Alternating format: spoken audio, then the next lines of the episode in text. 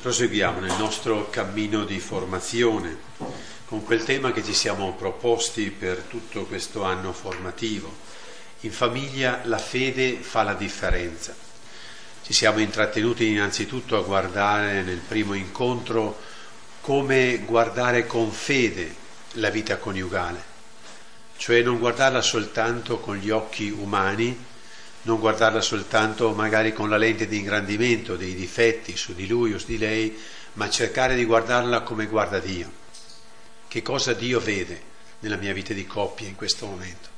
Noi saremmo immediatamente portati a dire: Dio sta guardando i difetti di lui, i difetti di lei, che stiamo bisticciando, che facciamo fatica, che abbiamo dei momenti di sofferenza. Certo, Dio vede anche questo, ma vede soprattutto il tanto e come ciascuna delle vostre coppie è costruita a sua immagine e somiglianza, come ognuna delle vostre coppie riesprime la grandezza del suo amore, l'amore di Gesù per la Chiesa.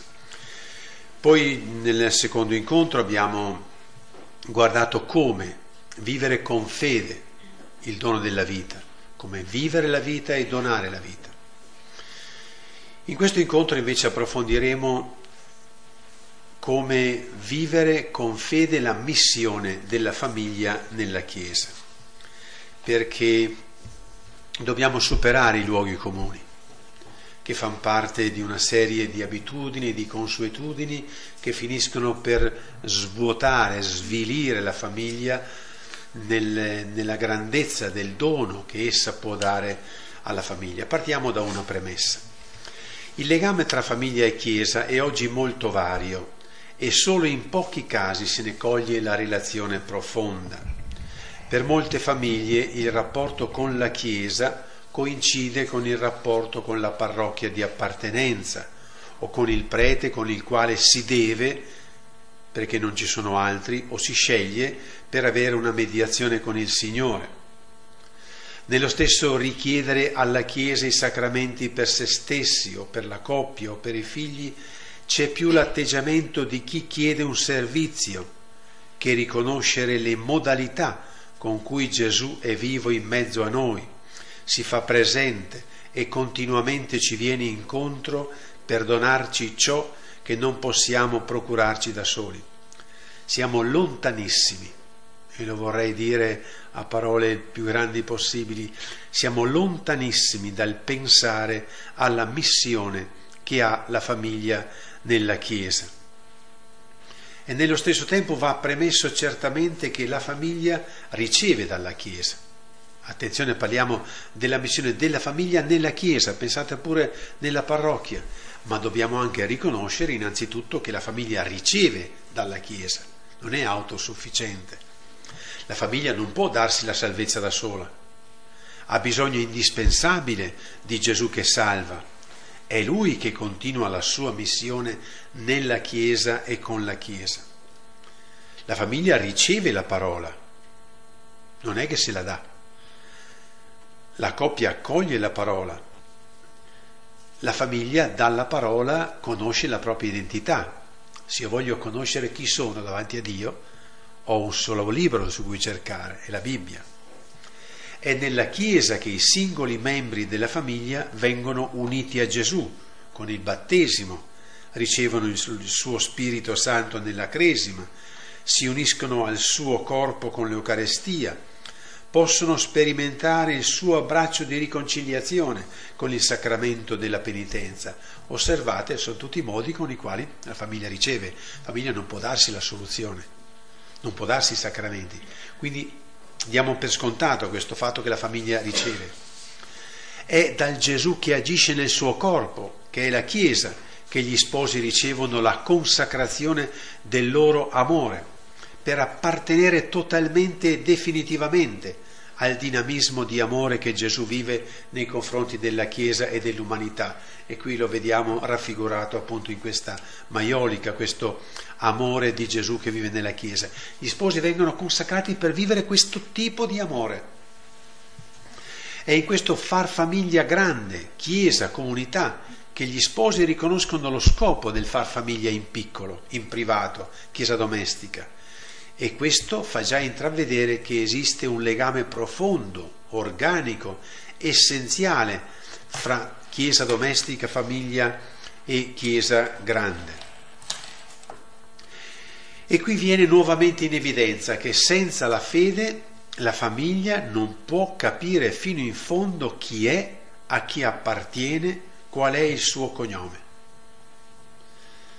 Non so quanti anni occorrano perché la famiglia recuperi la sua vera identità sotto il profilo della fede. Perché anche nobili cristiani, bravissimi cristiani, da messa tutte le domeniche, non hanno l'identità sacramentale. Si fanno coincidere la coscienza di sposi e di famiglia con quella che è la coscienza di sposi e di famiglia di una buona famiglia, anche non battezzati, anche non praticanti, ma coincide, mentre nell'ottica della fede la famiglia ha un dono straordinario. La famiglia cristiana è la famiglia cristiana, capite che entriamo nell'ottica della fede, la famiglia cristiana è in quanto appartiene ad un corpo che è il corpo di Gesù, che si chiama Chiesa. Come un cristiano è, perché è battezzato e appartiene al corpo di Gesù, che è la Chiesa, così la famiglia è, in quanto appartiene come famiglia, come coppia, ad un corpo. Questo è il suo cognome di appartenenza. Il cognome della famiglia è Chiesa. Esso si concretizza nella vita di coppia e famiglia, vivendo in essa lo stesso DNA della Chiesa. Chiesa grande e Chiesa piccola, Chiesa grande e Chiesa domestica hanno lo stesso DNA. C'è un collegamento fra loro. Quindi pensarsi famiglia senza pensarsi Chiesa è pensarsi senza cognome, senza riferimento, senza storia, senza radici, senza prospettiva.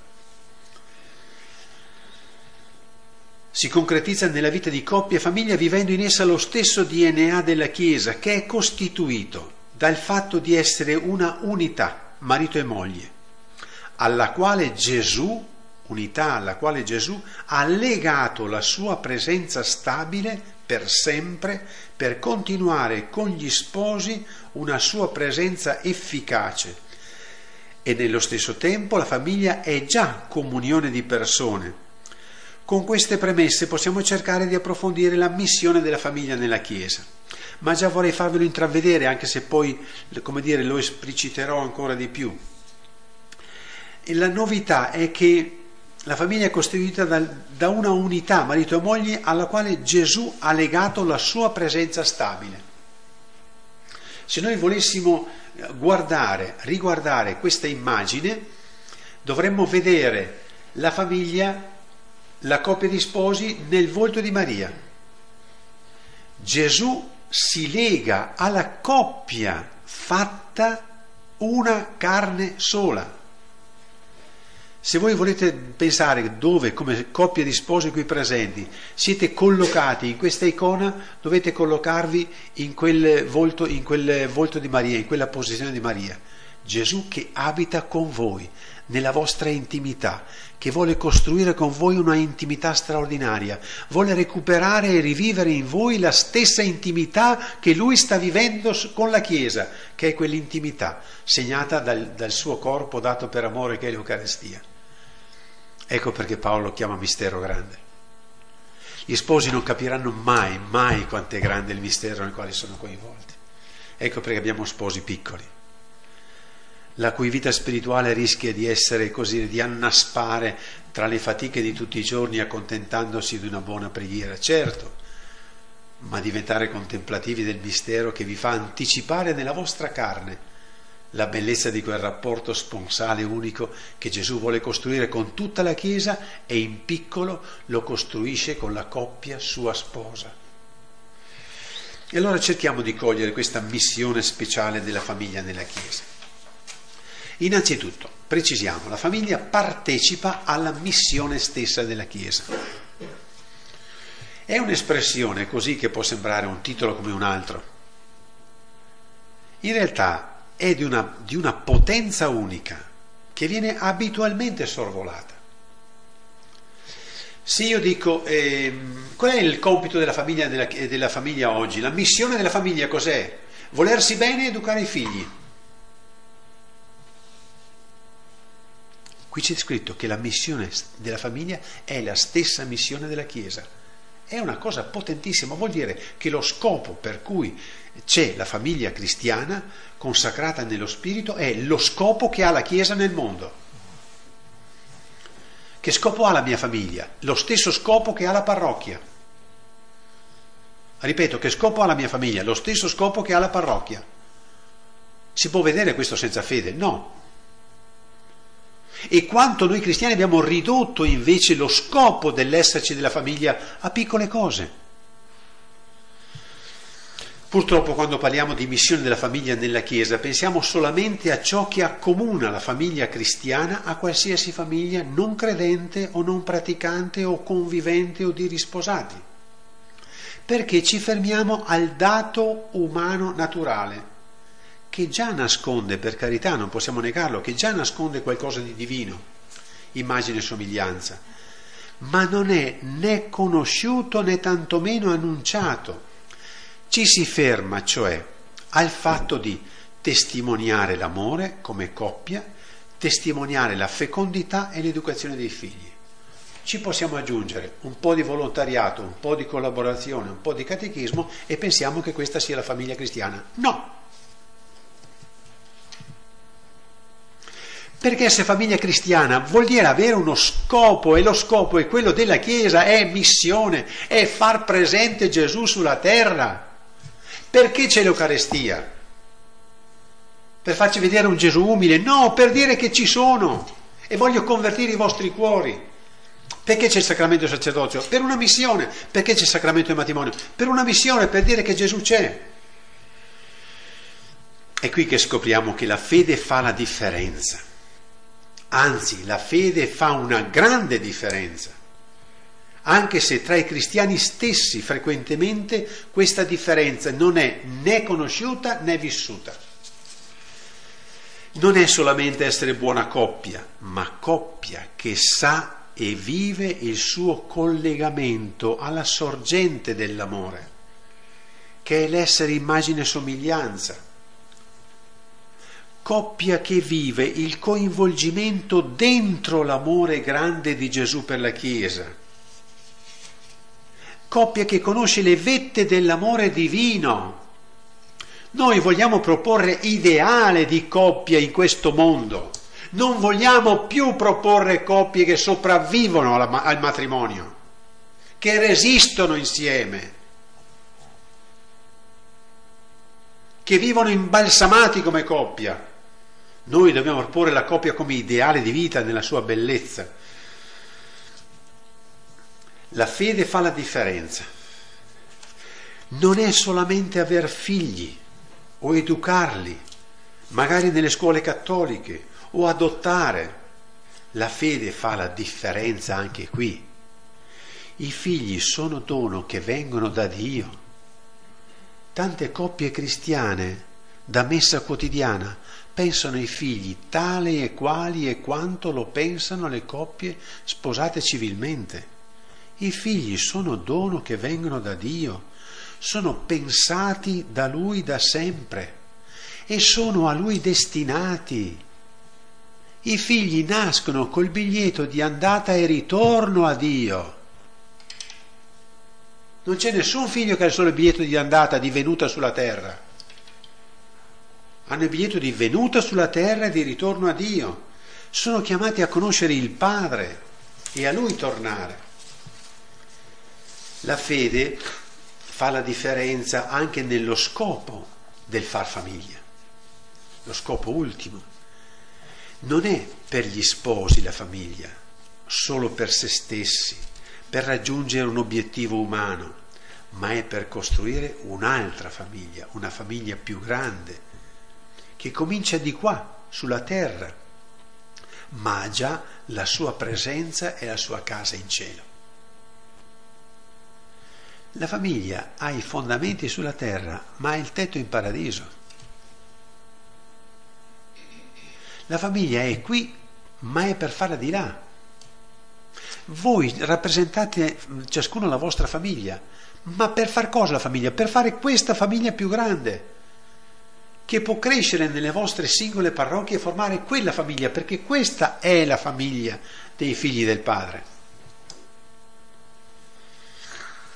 Veramente la fede fa molta differenza, che è una differenza che non è destinata ad appartenere al pensiero o alle intenzioni, ma a gustare nel quotidiano umano e carnale la differenza in qualità, in gioia, in speranza, in dedizione. Noi non possiamo fare una famiglia pensata, ma una famiglia vissuta. Non possiamo pensare a un bello che si vedrà in paradiso, ma un bello che si tocca qui. Noi non possiamo pensare a sentimenti straordinariamente nobili che vivremo in paradiso e scomparirà nel rapporto con mia moglie e mio marito ogni visione di difetti e là finalmente conoscerò la bellezza per cui Dio ha pensato a mio marito e mia moglie. Ma è un affetto che comincia qui. Qui sono chiamato a dire a mio marito la tenerezza. Qui sono chiamato a dirlo a mia moglie.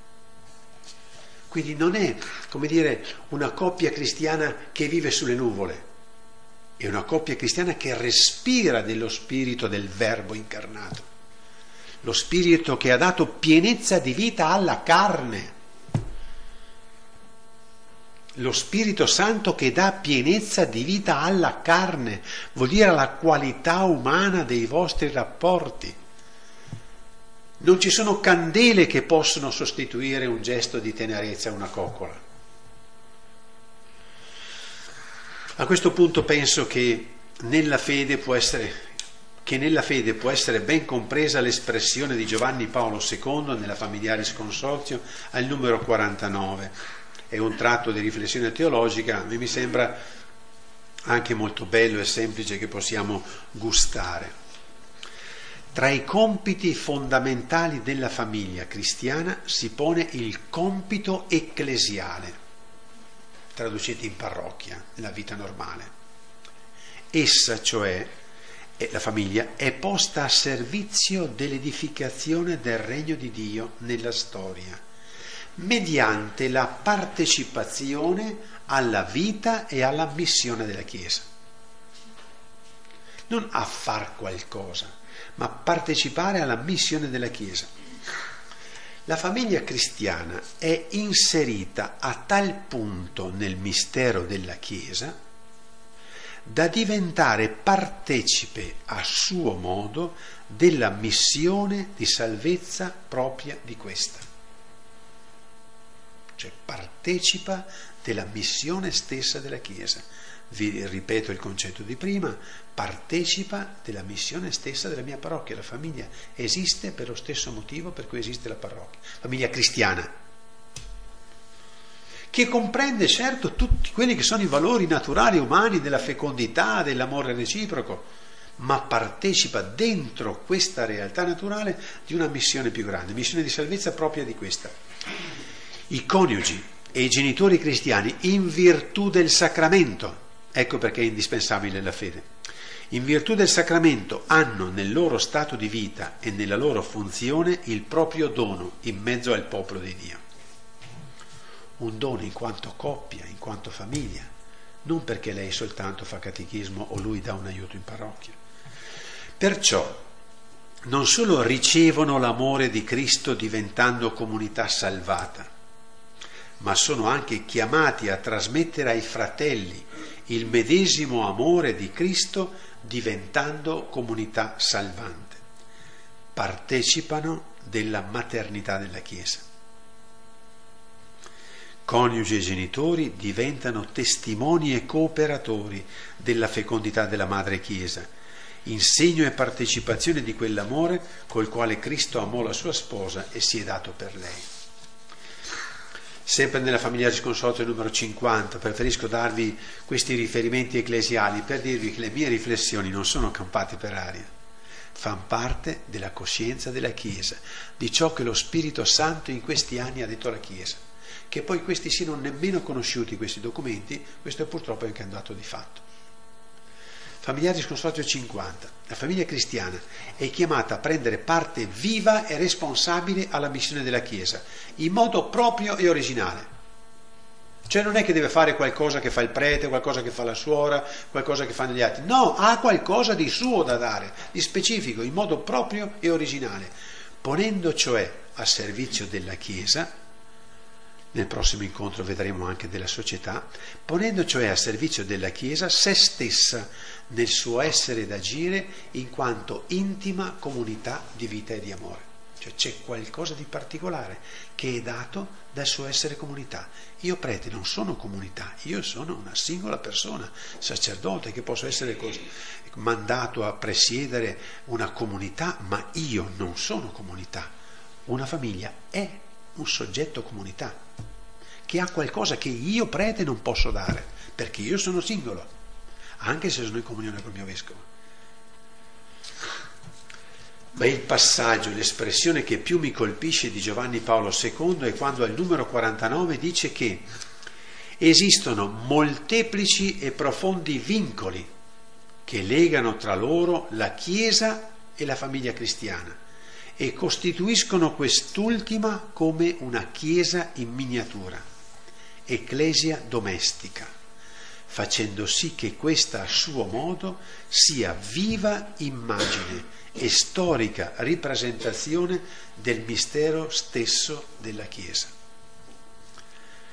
Su questo argomento, ve l'ho già detto, faremo dal 2 al 5 gennaio un convegno a Roma, a Sacrofano. Chi vuole notizie le può trovare sul sito misterogrande.org, perché è di una forza ineludibile. La famiglia, viva immagine e storica ripresentazione del mistero stesso della Chiesa. Voglio un'immagine della Chiesa? Non fotografo la facciata di una parrocchia, ma una famiglia. Capite come cambiano le cose? Oggi noi per fotografare una parrocchia dobbiamo fotografare la facciata della chiesa parrocchiale, o i locali parrocchiali, o un'attività parrocchiale. Qui ci dice che l'immagine, viva immagine e storica ripresentazione del mistero stesso della Chiesa è la famiglia.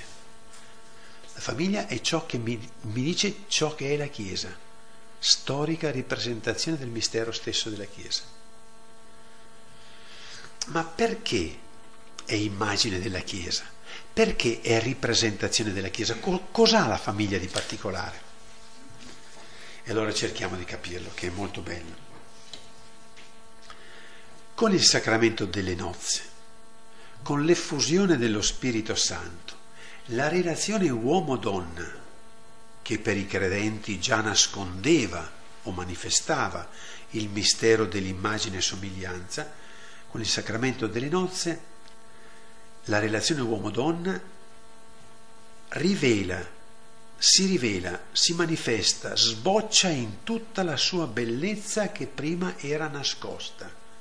Uomo-donna, con il sacramento viene fuori che cosa aveva dentro, come un fiore, un bocciolo. Noi non riusciamo a vedere di che colore è, ma nel calore dell'estate, nel calore del sole, viene fuori tutta la sua bellezza. Così la famiglia è stata pensata immagine e somiglianza, ma è stata pensata da sempre a immagine di Cristo Chiesa, da sempre. Nella misura in cui riceve il sacramento può sbocciare nella sua bellezza, può venire fuori la bellezza con la quale Dio ha pensato l'uomo fin dalla creazione del mondo, l'uomo e la donna, una bellezza che riflette la bellezza dell'amore di Gesù per la sua Chiesa. Sboccia, viene fuori, si rivela, si manifesta in tutta la sua bellezza che prima era nascosta, si illumina e si precisa dentro una immagine sostanziale, partecipativa, un'immagine precisa e concreta, che è il rapporto fra Cristo e la Chiesa, un corpo concreto, un legame visibile. Volete avere l'anima profonda delle vostre nozze, siete chiamati a guardare questa immagine qui di Cristo e della Chiesa. Lì cogliete tutta la bellezza. Io chi sono? Che grazia ho ricevuto? Ma cosa c'è nascosto nella realtà dell'uomo e della donna? questo mistero. Noi due, ricevendo la grazia dello Spirito Santo, consentiamo che questo mistero sbocci, si veda che Gesù è presente, si veda la natura dell'amore trinitario, si veda la comunione che Cristo vuole stabilire con la sua Chiesa. L'amore naturale uomo-donna, per la forza dello Spirito Santo, opera una metamorfosi, una evoluzione, un germogliare, un fiorire. La struttura naturale degli sposi esce dal recinto dell'autoreferenzialità, della reciproca complementarietà, della reciproca compensazione per orientarsi verso un altro scopo, diventando un altro segno. Con la grazia dello Spirito Santo gli sposi escono dal recinto dell'autoreferenzialità. Tu piaci a me, io piaccio a te, tu vai bene a me, io vado bene a te.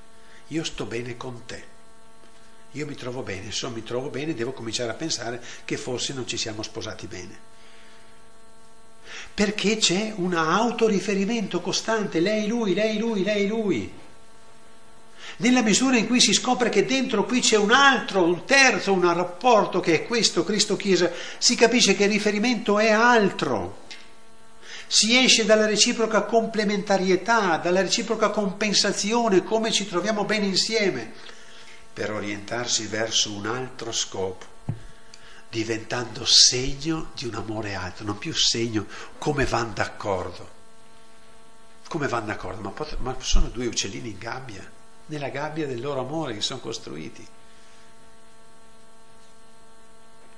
verso un altro scopo, un altro segno. C'è una transfinalizzazione, una trasfigurazione, dall'essere segno di sé diventano segno del divino, esprimono la presenza del divino che è in loro. Nella forza dello Spirito Santo la coppia e la famiglia trova la direzione e il significato di vita. Noi che cosa diciamo? Solo la nostra bellezza. E quando il nostro volto sarà sfigurato dalla malattia, o quando noi perderemo i bellissimi connotati che avevamo da innamorati e diventeremo vecchietti, noi di cosa saremo segno?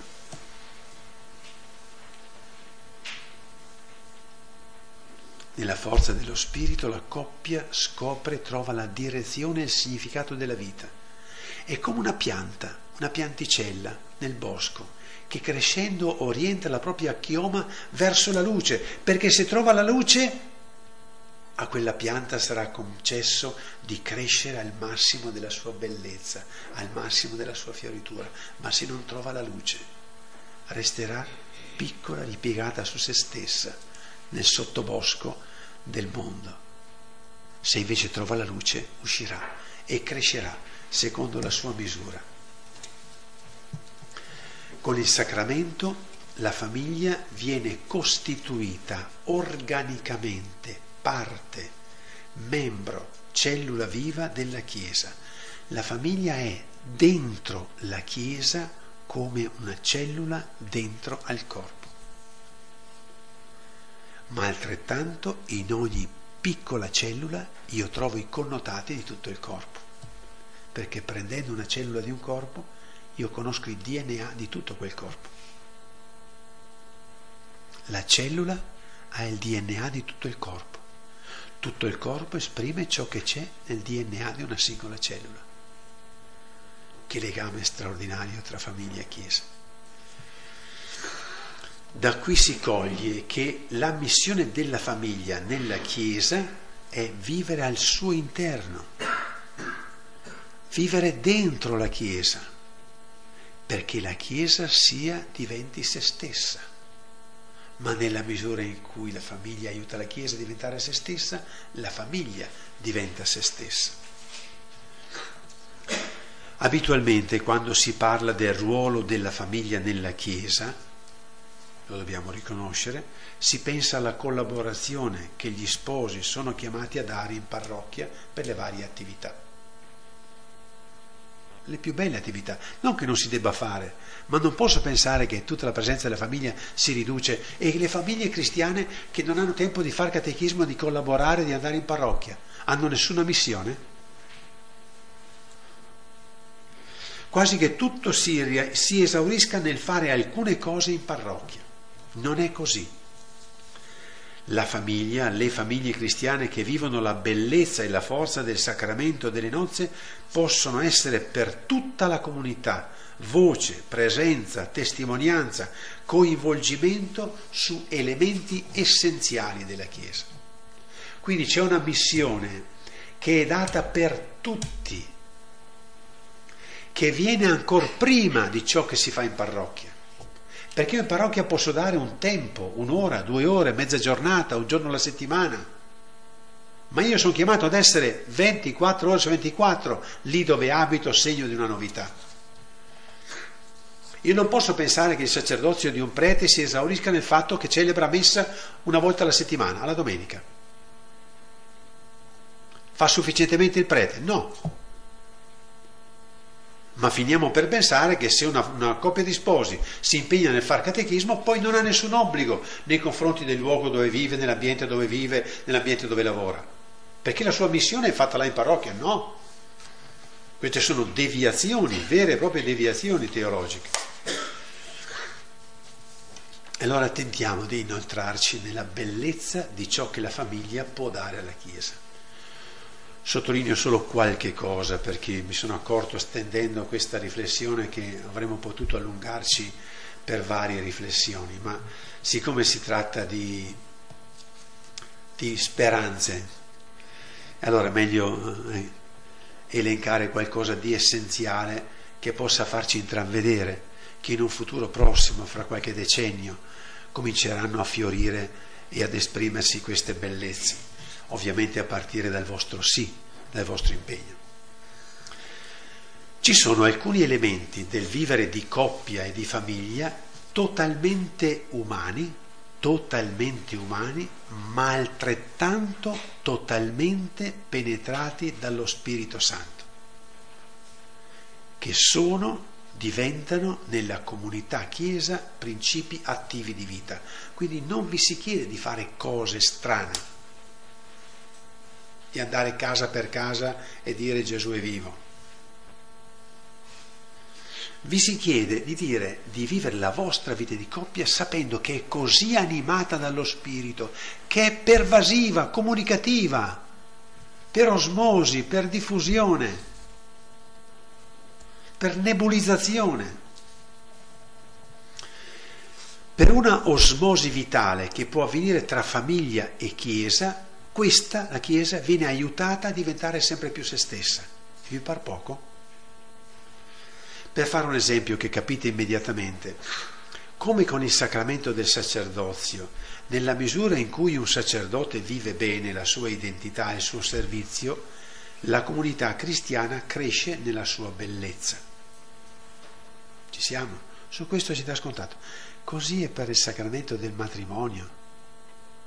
Non è un sacramento inutile, non è un sacramento per le circostanze, per battezzare il bambino, per cresimarlo, per fargli... C'è una sostanza di vita. Il matrimonio, se è vissuto bene nella sua identità e missione, esso diventa un nutrimento ecclesiale per la vita della Chiesa, un nutrimento essenziale per la vita della Chiesa, con un compito totalmente diverso da quello del sacerdote, ma altrettanto essenziale. Quante volte abbiamo pensato che senza una parrocchia, senza un prete, la parrocchia non va avanti? Ma siete disposti a pensare altrettanto che senza i matrimoni la parrocchia non va avanti? Forse siete portati a dire, sì, non va avanti perché non nascono più figli. No. La parrocchia rischia di perdere l'anima, e vedremo adesso perché. Gesù non ha inventato il sacramento delle nozze soltanto per benedire gli sposi, perché è utile solo a loro. Lo ha voluto perché è necessario alla vita della Chiesa. Sacramento e matrimonio, in questi compiti che vedremo, è necessario alla vita della Chiesa, e noi dobbiamo scoprire perché è necessario.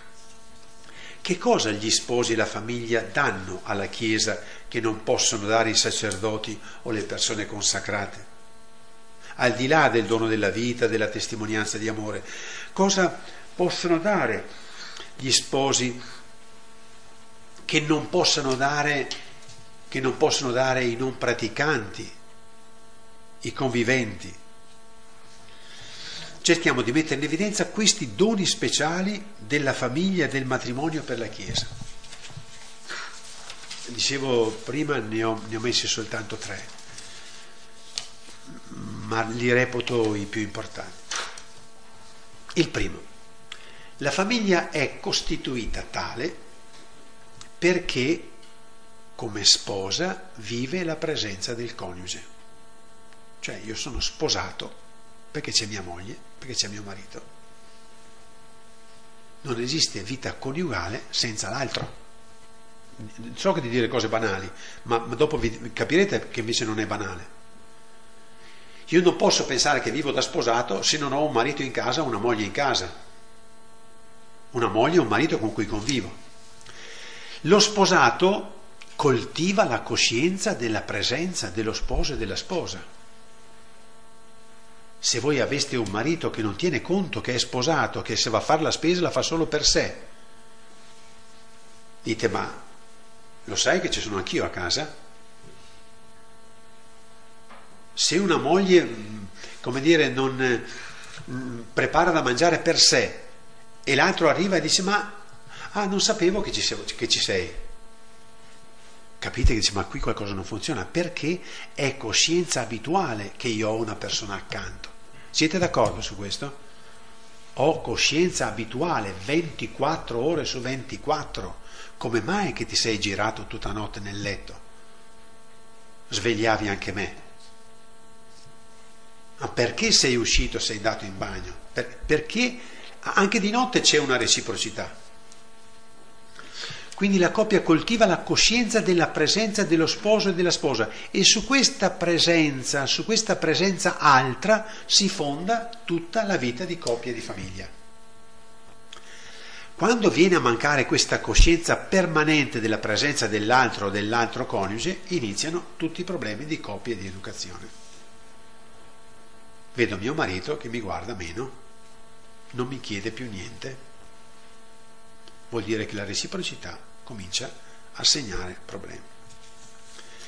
Coltivare il senso della presenza dello sposo, della sposa, del coniuge, è il fondamento, il cuore dell'essere famiglia, dell'essere Chiesa domestica cristiana.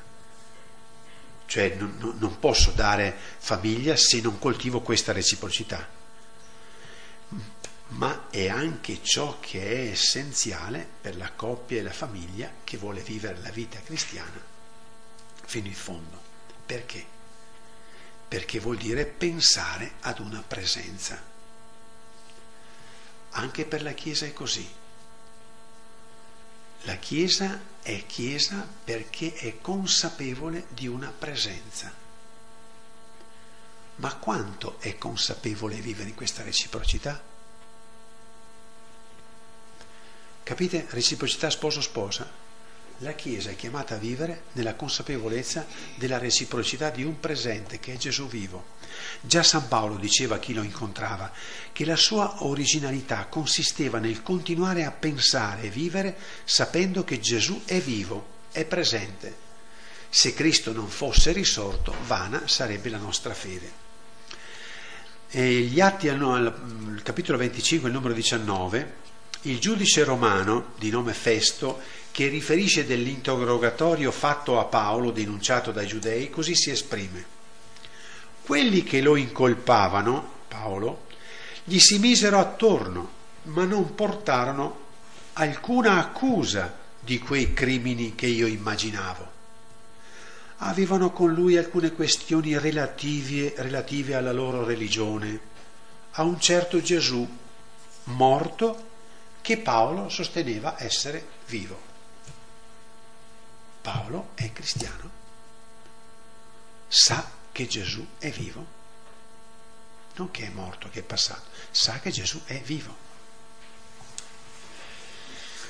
Allora attenzione al passaggio. Gli sposi non solo sono chiamati a coltivare la coscienza permanente della presenza del coniuge, anche quando non si vede, ma per il sacramento delle nozze sono chiamati come coppia a vivere un'altra presenza, quella di Gesù, lo sposo. L'ho già richiamato nella prima catechesi, che potete risentire cercandola nel sito www.misterogrande.org. Gesù è presente stabilmente con gli sposi, rimane con loro. Questo è il nucleo essenziale della Chiesa domestica. Gesù rimane con loro. Allora facciamo i singoli passi. Voi siete abituati ad una reciprocità, lui, lei. Ci siamo? Sapete cos'è reciprocità? Sapete cos'è tener conto di una presenza stabile in casa? Se poi aggiungiamo quella dei figli, nessuno di voi si dimentica di un figlio, ci siamo? Ma gli sposi sono chiamati a vivere con un'altra presenza in casa, un'altra reciprocità, quella con Gesù, lo sposo, che è con loro, rimane con loro. C'è, mi pare, Giovanni Paolo II, che ha una bellissima espressione e dice: lo sposo è con loro, parlando del matrimonio, lo sposo è con loro. Quindi da questa reciprocità, marito-moglie, ad una reciprocità come coppia sposa con Gesù. Ci siamo? Questa è la vita di coppia cristiana. Ecco perché dico: non si può guardare al matrimonio cristiano senza la fede. Gesù è con voi. Questa sera, quando tornate a casa, Gesù è in casa con voi, rimane con voi, è una presenza viva, legata legato a voi per il sacramento delle nozze. Rimane con loro, la Gaudium et Spes numero 48 la ricorda molto bene, e questo è il nucleo essenziale del perché siete chiesa domestica. Quindi non siete solo famiglia. Ecco perché annegare, condannare la famiglia solo ad essere famiglia vuol dire cancellare l'identità cristiana, perché la famiglia cristiana è coppia con la presenza di Gesù, coppia e figli con la presenza di Gesù. Se io cancello questo, io non ho più la famiglia cristiana. Questa è la novità, questo la fa Chiesa. Se Gesù non è vivo, chi ha benedetto voi come sposi? Un morto? Un'organizzazione? Chi vi ha dato il dono del suo spirito? Una dottrina? Chi vi rende segno, visibilità dell'amore divino? È il Gesù presente che produce una coscienza nuova, come abbiamo citato in San Paolo. E questo Gesù presente è il Gesù parlante, non è un Gesù imbalsamato, è un Gesù che parla. È un Gesù che unisce, è un Gesù che dona stabilmente, perennemente donante, è un Gesù che guarisce la vita di coppia. Rari sono gli sposi che sanno e conoscono la dimensione di Gesù che guarisce la vita di coppia. E questo è il cuore della famiglia cristiana, Chiesa domestica. È coppia che, conoscendo l'importanza, la stabilità della relazione reciproca sposo-sposa, arriva per il sacramento del matrimonio a incominciare a capire questa reciprocità tra coppia e Gesù, stabilmente, 24 ore su 24. Questo è il cuore della famiglia, il cuore della Chiesa domestica. Allora facciamo il passaggio, ma e anche questo, e solo questo, è il cuore della Chiesa. Qual è il cuore della mia parrocchia? Che Gesù è vivo nella mia comunità. Parrocchia mia, ciascuno dica il nome della sua parrocchia nel cuore. Gesù è vivo, è presente e dona dei segni di presenza. Dona il segno dei segni, che è nell'Eucarestia, nella riconciliazione, nel sacerdozio, nel matrimonio, nella parola. Il vivere di una e tante coppie, famiglie, chiese domestiche, il vivere in coniugio, in collegamento, in partnership con la presenza di Gesù, aiuta la comunità grande, la Chiesa, a riscoprire il cuore e il fondamento della sua vita, la presenza del risorto. Se nella vostra coppia chi vi dà il senso dell'essere cristiani è perché considerate la presenza di Gesù, allora capite che potete esigere.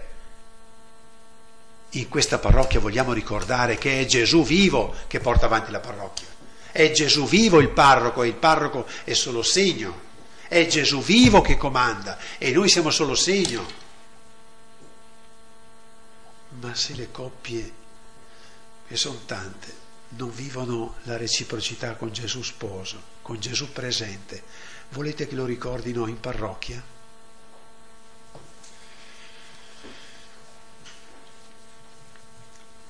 La coppia sposa con Gesù può aiutare la Chiesa a riscoprire il cuore e il fondamento della sua vita, la presenza del risorto. Nella famiglia si è abituati a vedere chi manca.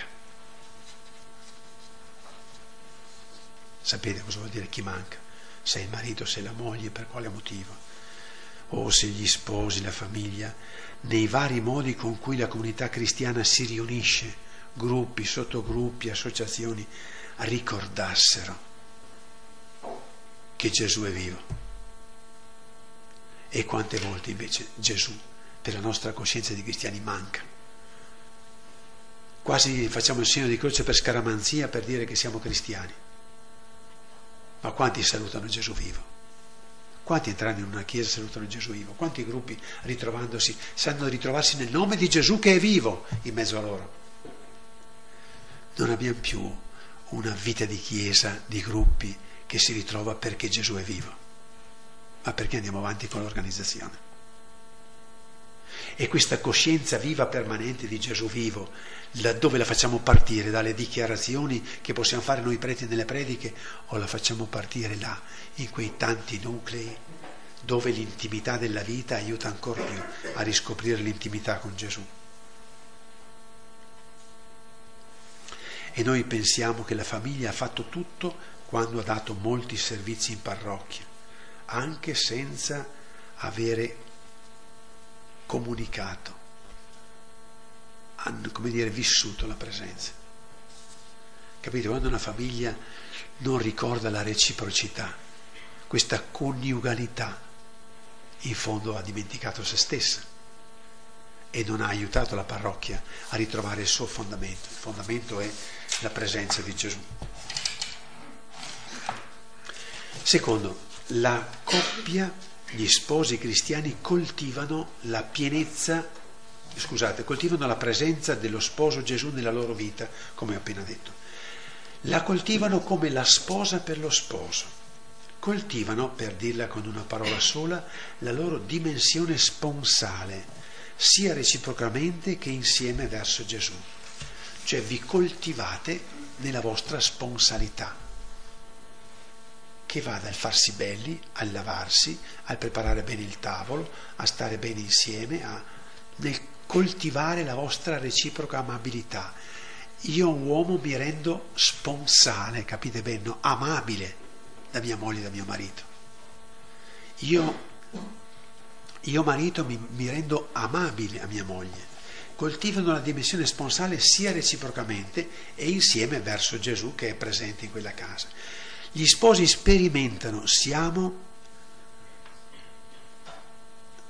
sanno cosa significa essere sponsali, vivere le nozze. È il loro volto quello di essere sponsali. Anche cercare di piacere al coniuge, renderlo felice, fargli sentire la gioia dello stare insieme. Questo è un altro dono essenziale che gli sposi sono chiamati a dare alla Chiesa, il volto di sposa. Come dire, gli sposi che sanno cosa vuol dire piacersi, rendersi belli, gli sposi che sanno cosa vuol dire che questa comunità Chiesa sposa vuole rendersi bella agli occhi del Signore, vuole rendersi amabile, vuol rendersi godibile al Signore. C'è una comunità Chiesa sposa, che vive solo per lo sposo, che non ha altri interessi che lui, lo sposo. Voi sapete cosa vuol dire per voi non avere altri interessi che la moglie e che il marito. Ma questa Chiesa che ha sperimentato la nuzialità riesce nei confronti di Gesù a non avere altri interessi. Noi sposi abbiamo imparato, non vogliamo avere altri interessi, altre conoscenze che Gesù. Lo diceva San Paolo, non voglio conoscere altri se non Gesù. Chiesa, comunità sposa che riconosce i doni che lo sposo continuamente le offre, il suo perdono.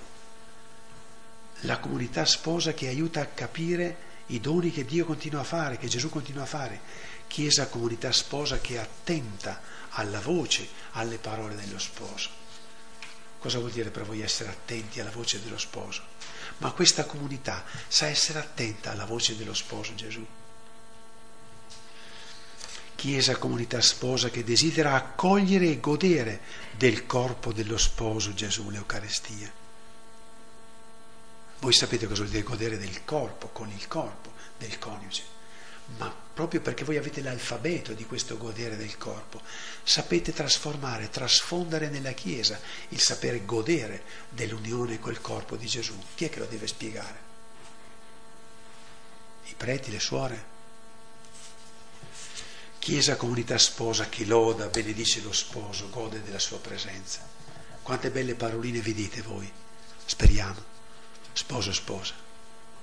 E perché questa comunità, queste famiglie non riescono a trasformare il nostro pregare per dire la bellezza, benedire lo sposo Gesù, lodarlo per quello che fa, lodarlo e godere della sua presenza. Chiesa, comunità sposa che è così felice del suo sposo che ne parla, va, non riesce a tacere e dice a tutti la bellezza, la bontà dello sposo. Voi sapete il valore del parlare bene del vostro sposo e della vostra sposa. Sapete cosa vale per voi quando sentite che vostra moglie di voi ha detto in negozio, che vostro marito di voi ha detto sul lavoro cose bellissime. Ma questi qui che sono abituati a vivere questa dimensione di vita, cosa dicono dello sposo Gesù? Quanti parlano così bene? Ma abbiamo un Gesù che è straordinario, ma fa delle cose che altri non fanno.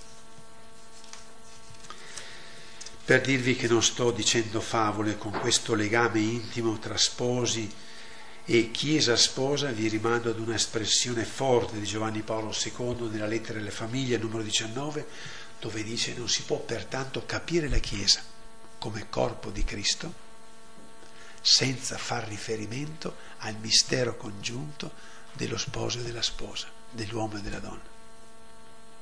Non posso capire la Chiesa, traducete subito, non posso capire la mia parrocchia senza far riferimento a quella relazione d'amore che c'è tra l'uomo e la donna, tra lo sposo e la sposa.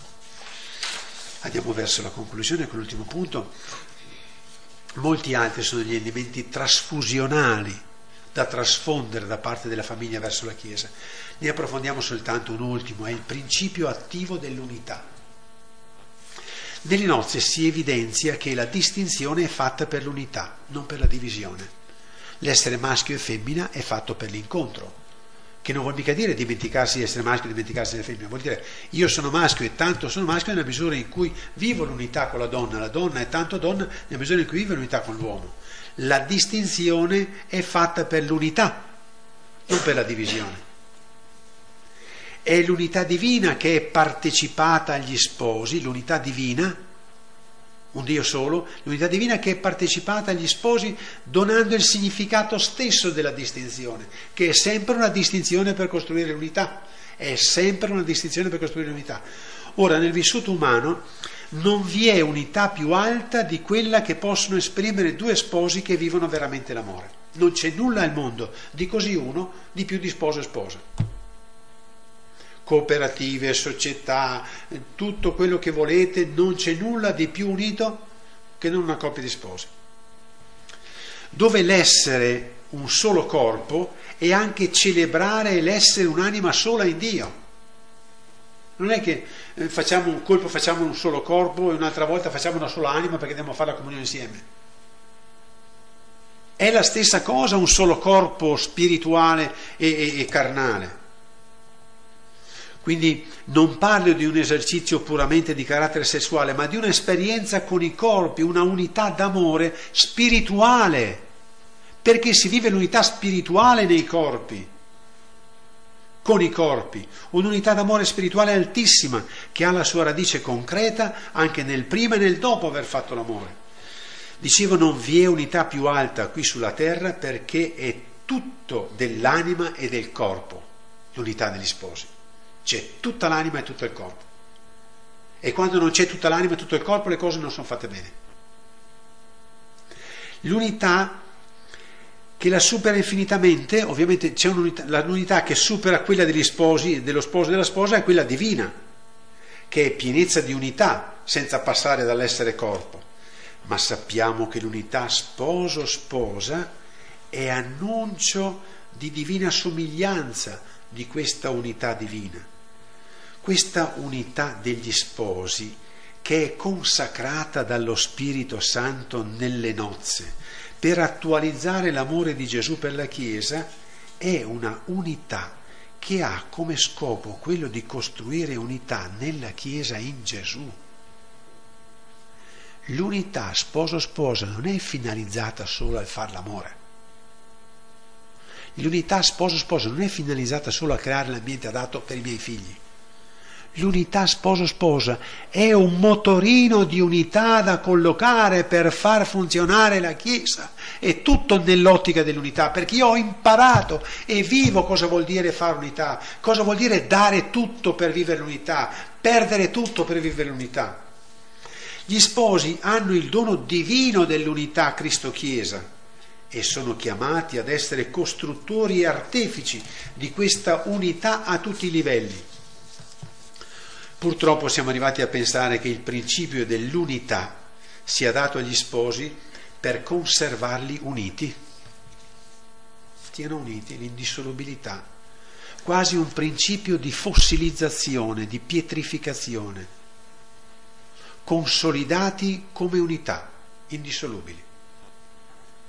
No, l'indissolubilità, l'unità non è un principio statico, ma è un principio dinamico di vita.